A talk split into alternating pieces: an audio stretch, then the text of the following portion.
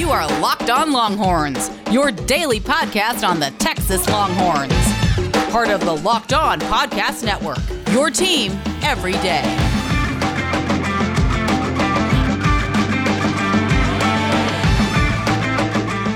Hi, welcome to a Thanksgiving edition of the Locked On Longhorns podcast. I am your host, Patrick Kahn. Follow me on Twitter at Pat Sports Guy. Follow the show, Locked On Horns on Twitter. We are Locked On Longhorns on Instagram. On this special day, I got Mike Harge, uh, formerly of 1300 The Zone in Austin. He's going to join me. We're going to talk about this game coming up on Friday. Uh, plus, I'm going to get Mike's opinion on the baseball team uh, as they prepare uh, to really make a run at it this year. I wanted to get Mike's opinion on the baseball team and how excited he is about some of the players that are returning and all of that. So, without further ado, let's get Mike in here uh, so we can talk about this game coming up on Friday, Senior Day, Sam Ehlinger's final home game. Let's see how Mike feels uh, about this game, and, and you know maybe we'll get into a little bit about Tom Herman and some of the rumors circulating around him. All right, well, let's get you ready for Iowa State, Texas. I got Mike Harge with me here, uh, formerly of the Zone 1300. Uh, so let's let's dive right into it right here on the Locked On Longhorns podcast. Uh, huge game uh, when, when we talk about this game on Friday. Uh, it, it feels like we're back in the same situation we were in 2018. You win this game and you've kind of in the forefront. If Iowa State wins, they are in the Big 12 championship. If Texas wins, they're on the verge of eight and two. Um, so when you when you look at this game as a whole, is it bigger for Texas than it is Iowa State? Uh, I, as a whole, absolutely. I think this is well. Let me back that up. I mean, what 1921? I think it was the last time that Iowa State won anything. So this is the verge of them having a chance to play for a Big 12 title. But then you look at what Texas has been through from the very beginning of the season to where they are right now. Um, after those first two conference games, people were done with Texas. I mean, it was it. This is going to be the terrible year. And as the season has gone on, there's now been an opportunity for them to win and win out. And people didn't want, didn't think that could happen. But they're right there on the cusp of making something happen. And to, so to answer your question, I guess the answer would be both can equal the same thing, right? So for Iowa State, first time, like I said, 1921 or something like that, where they are trying to get into a championship game. But for Texas, I think because of the adversity in which they have competed against all year, and for them to end up in a Big 12 championship game, I think that would be a better accomplishment for me personally. Yeah, I think. I mean, I think you hit the nail on the head there when you talk about the adversity. Uh, you talk about you, you barely beat a Texas Tech football team that looks terrible this year, uh, and and you needed 15 points in three minutes to finish that game out to even force overtime. Um, you know, you lose to a TCU football team, which, let's be real honest, they had no business losing that football game. Absolutely not. Um, the Oklahoma game, it's a rivalry game. You, you, you could toss that up. Uh, I think the TCU loss was bigger, obviously, for all intents and purposes. But when we look at what they've done the last three weeks, nobody gave them a chance against Oklahoma State. Nobody gave right. them a chance against West Virginia because of that defense. And you could argue that the reason why that they're at where they're at is nothing to do with what Sam Ehlinger is doing. It has everything to do with what Chris Ash's unit is doing. I think this is this is going to be a big test for them because you talk about Breece Hall a running back who hasn't had less than 130 yards rushing in a Big 12 game this year, or uh, or less than one touchdown. And, and, Texas is probably one of the best. I think Pro Football Focus rated them the 16th best against the run in the country. So I think you got you're going to have strength versus strength. But who do you think wins out? Yeah, and that's that's a great point. And and you sit there and you say that but you also look at, okay, Chuba Hubbard was the hottest thing since sliced bread. They shut him down. LD Brown was on this big streak. They shut him down. And now they've had two weeks, although one week was unintentional right. uh, for them to prepare. And I know that on Monday, Tom Herman said during his press conference, we were preparing for Kansas up until Wednesday, one o'clock that afternoon, and then we continue. We changed our focus to getting ready to play against uh, uh, Iowa State. So I'm liking what I'm seeing on this Texas defense. To your point, the offense has kind of struggled for Texas, and and it's not because of Sam that they've been in these games. It's because of this defense. I love the fact that Chris Ash has has turned this team around defensively, but but what I always go back to, and I, I wish fans would really understand the importance of this, is because they brought in seven new coaches. With seven new coaches, you bring in seven new personalities during this offseason. Now, people are like, well, why did he bring all those coaches in? Everyone was screaming for him to fire Tim Beck. And he kept him one another year. And then he finally gets rid of him. So he brings in Mike Yurcich. Everybody's excited for Mike Yurcich. Well, during that time, people forget that Sam Ehlinger and Tim Beck had a good quarterback, uh, uh, quarterbacks coach relationship. People didn't like the way he was calling plays, but we all know in the media and you too know that Tom Herman was the one that was calling those plays. Yep. You knew it when we got to the goal line and goal line right. Sam was going to run the ball to the right. power here it comes. Quarterback, yeah, because we're going to outnumber them on the way down. So then you get this offseason that was no offseason. The implementation, the timing, everything was wrong. And I use Mike's Yurcich only in the fact of Chris Ash's new defense struggled early because they didn't know who was what. They didn't scheme it during the offseason where you bring down DeMarvion Overshown to play the weak side linebacker, and then you have Chris Adimora playing the spur position, two guys that are used to playing free safety. These guys are used to playing free safety, and they had that means they never had to take on blocks. When you're the free safety, you're just running. Yep. You're strong safety, you're taking on blocks. These guys walked into a position where they were going up against 260, 270 pound guys, and they weren't used to that. So they kind of backed up. So, long story short, to your point, you're right. This defense has turned it up a notch. I'm excited to see what they can do with this powerful, powerful Breece Hall. I mean, this kid is impressive. He's already over a thousand yards. Yeah.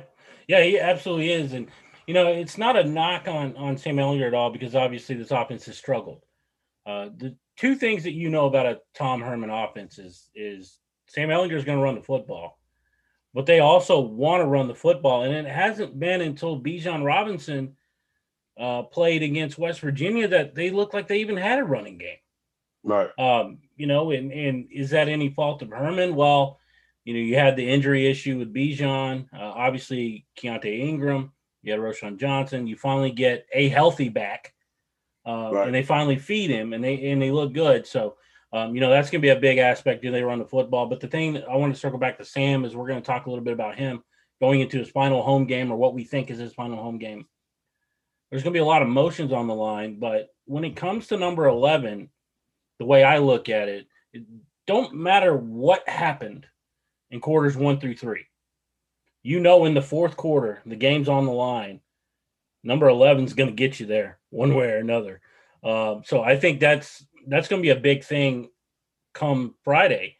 Uh, we know that this Iowa State defense is good at all levels, at all three levels. But can Sam Ehlinger make enough plays to win this football game? That's going to be the big key. Can he make enough? Because you know the defense is going to put them in position. They're mm-hmm. probably going to make some plays. Uh, Joseph Ossai is gonna he's gonna wreak havoc at some point in that game. Maybe they create some turnovers. Do you think that it's going to come down to Sam Ehlinger winning this football game in the fourth quarter?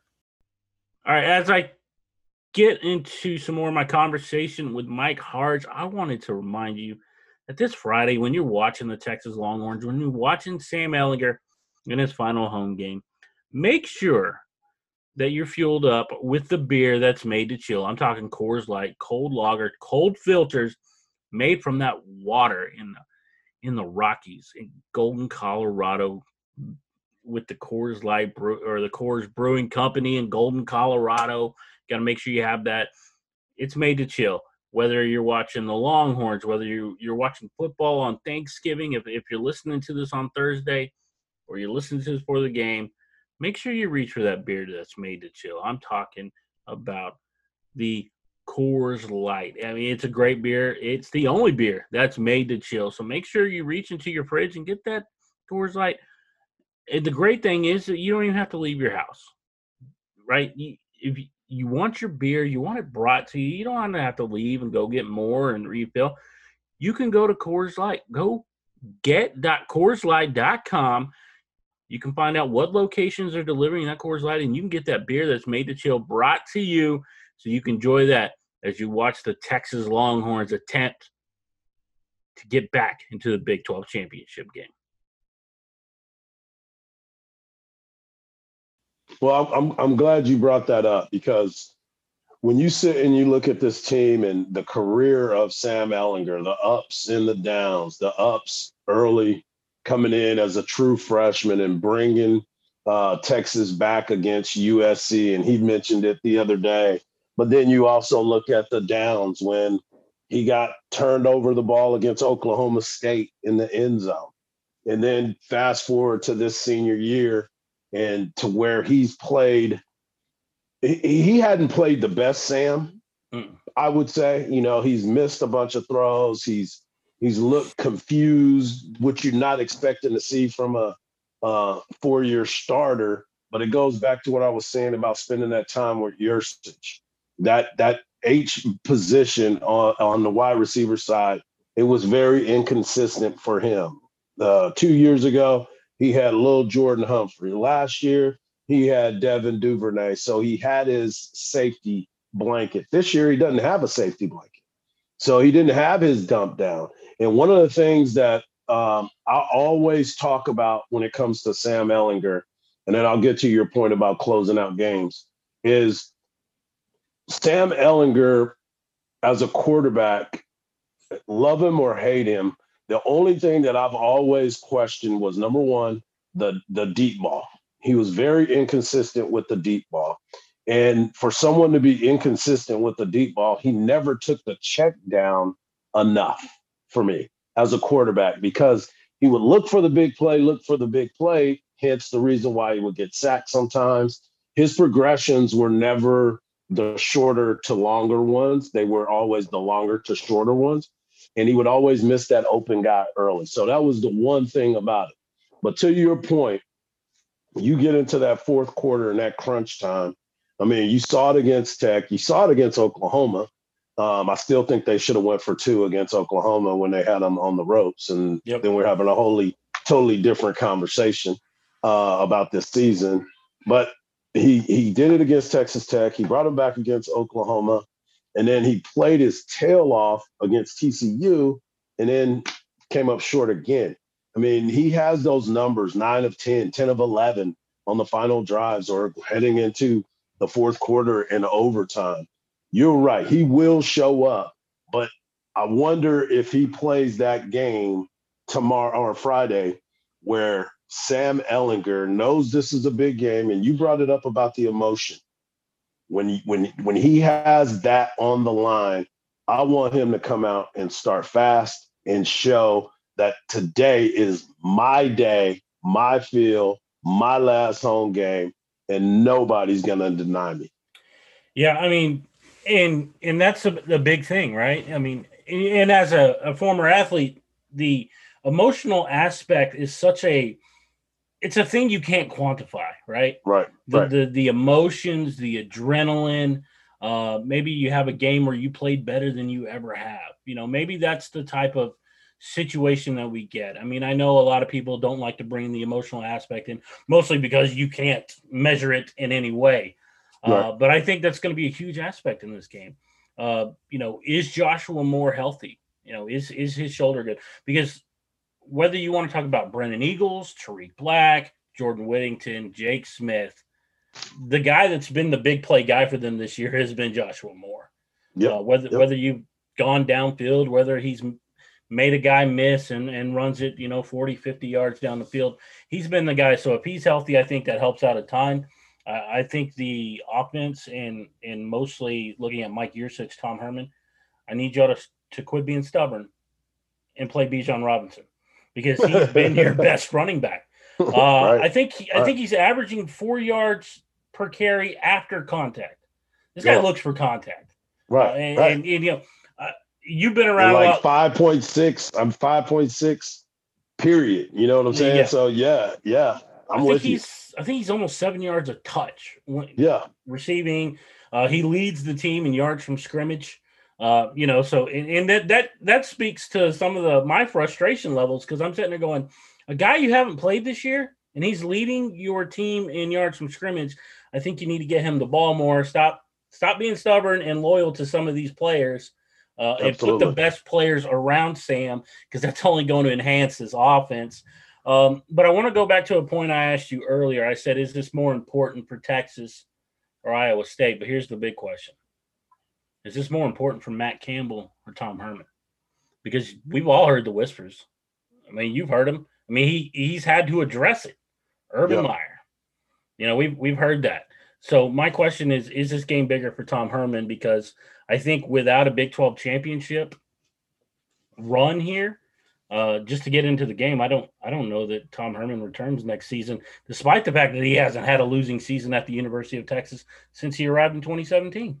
Right, I'm with you on that. I think to your point, this is a bigger game for for Tom Herman than it is for Matt Campbell for all the reasons that you just mentioned, and even more so because, you know, I sit here and I've been documented about it.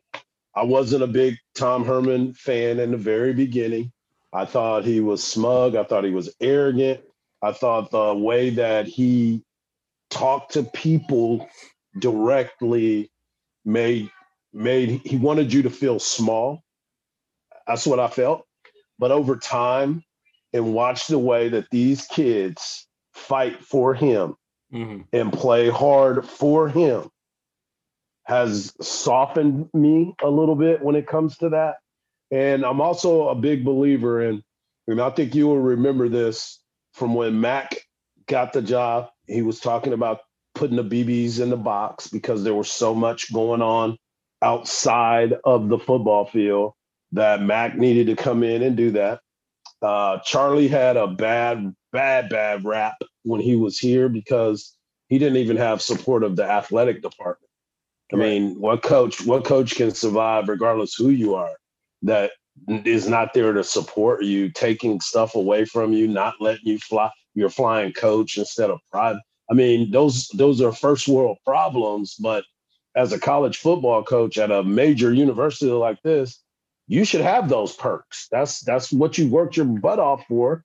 And then for Herman to come in and, and say that this this culture was kind of different, I disagreed with that. But you look at the way Charlie's when the kids were playing for Charlie, you you knew when a blowout was coming.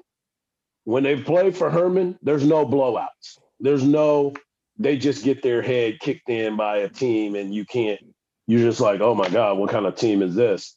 Tom Herman I want him to win out because of the whispers, the Urban Meyer. Yep. And I want to make it very uncomfortable for people to walk in there and say, we just fired a coach that won, let's just say they don't win eight. They go seven and three, or or they do go eight and two. What, what you gonna run that out of here? In a pandemic year? That's it and and the fact that he's got a fifteen million dollar buyout that would be due at the end of the year. Right. I mean, and but as you know, at Texas, money's not a problem. They print money. They try to. They try to. Well, it is until you you realize that that check is big, and then the next one that you're right to, about to write is even bigger. Yeah, well, yeah, because that's what it's going to take. yeah. That's what's going to take probably ten million a year. Uh, yeah, getting that coach um, that right. we're talking about. Yeah, I, I mean, I think it, it's a difficult situation, and obviously the the recruiting aspect. Um, there's been a mass exodus this year uh, mm-hmm, as far mm-hmm. as the 2021 class is concerned, the 2022 class, but uh, I think you will agree that winning cures all. Um, 100%. 100%. And, and I think that not only does Tom Herman need to win the Big 12, but I think he needs it to be against Oklahoma. Um, and and the reason I say that is right now, despite the fact that Iowa State has the best record in the Big 12, nobody wants to play Oklahoma. Nobody wants to play the, the way that they're playing right now. But I think Tom Herman needs that. I think Tom Herman needs to to go into a game against Oklahoma in the Big 12 championship. We saw it against Utah. We saw it against Georgia. Nobody gave Texas a shot in those games. Mm-hmm. And they went in against the more powerful opponents, or at least we thought, he punched them in the mouth. I think it's what he needs to do to Oklahoma. He needs to go into a Big 12 championship game and punch Lincoln Riley in the mouth, square right in the mouth. And maybe then he'll start getting some of those guys back. Because despite the fact that Ohio State is coming into Texas and taking the premier talent, and it's happening a lot more rapid than it used to, uh, Oklahoma is still their biggest opponent on the recruiting trail. Uh, Right. You know, because they're coming into Texas and taking their best talent and then beating them with them.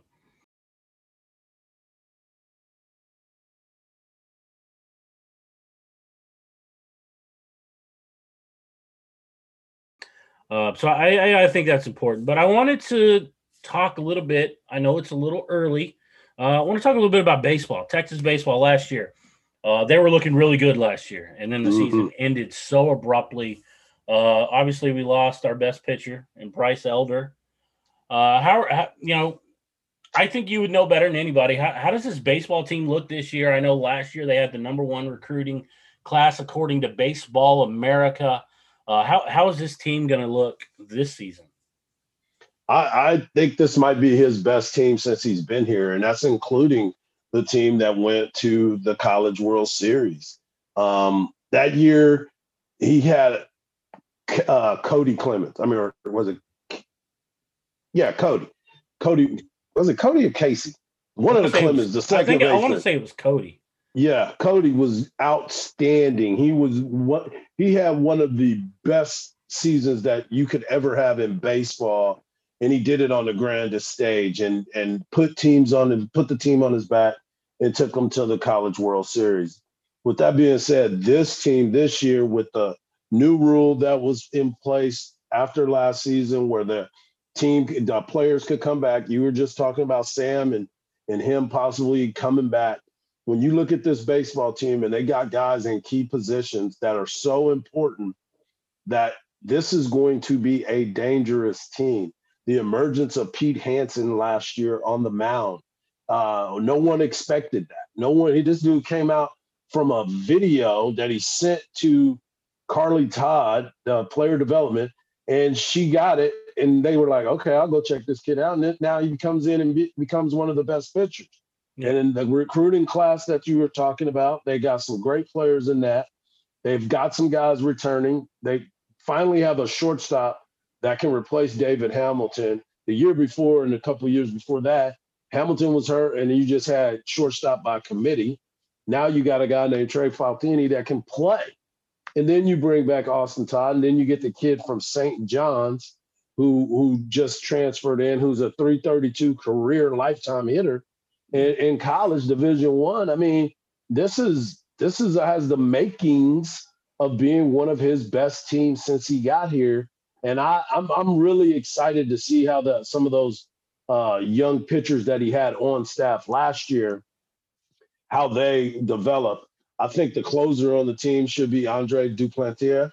I think he should be the, the him. closer. I love him. Right. And Cam Williams stepped up and played some good third base. I mean, they've got a lot of talent on that team. And it's just a matter of, and you know this by, by being around the game and playing it, you sit there and you go, man, you put it, you you hit the right buttons on these players. It could be a very, very special year. Yeah, and you didn't even bring up the the big cat at first base. Oh, the big I donkey. mean, he's back this year, right? yeah, yeah. Talking Zubia. Zubia, man. Yeah. Yeah, the you know he's their power bat there, right in the middle of the lineup. So you get those guys, especially the transfer from St. John's batting three thirty two. yeah. You get on base, okay. Now now, now we're starting to talk uh, about what Texas baseball and returning to what they used to be. Um, Yeah. Right, that's that's what the goal is. And Right. and so I think there's a lot of excitement, and you know, obviously, I know you're a big baseball guy, so I wanted your opinion on on how it looks. And, and uh, so, you, do you think Omaha is in the cards this year. Oh yes, absolutely, absolutely. I think they have what it takes. And you said I didn't bring up Zach Zubia. I didn't even bring up Eric Kennedy either in left field. I mean, this yeah, guy's a pro prospect. I mean, they, things are. That's why I say this team has so much to give that is pushing the right buttons, putting the guys in that are hot, and rolling with them. And then whew, I'm excited. I can't wait for baseball season. To be quite honest with you. And and it's funny when you brought up Todd, Austin Todd. You know, it was, and this is why I got excited about baseball when I first started thinking about it, because he made a comment about how heated he was that they took the season from them. I was like, that's right. a guy who's coming out to prove a point when this season rolls around, and, and you know, when it comes to that, when people think that something's been taken from them, I mean, that oh, fight's oh, yeah. about to come out. Right. And, I, and right. I think that he's going to be one of the guys, and he sets the tone. I mean, he's the leadoff guy. Uh. So he's going to set the tone for this team.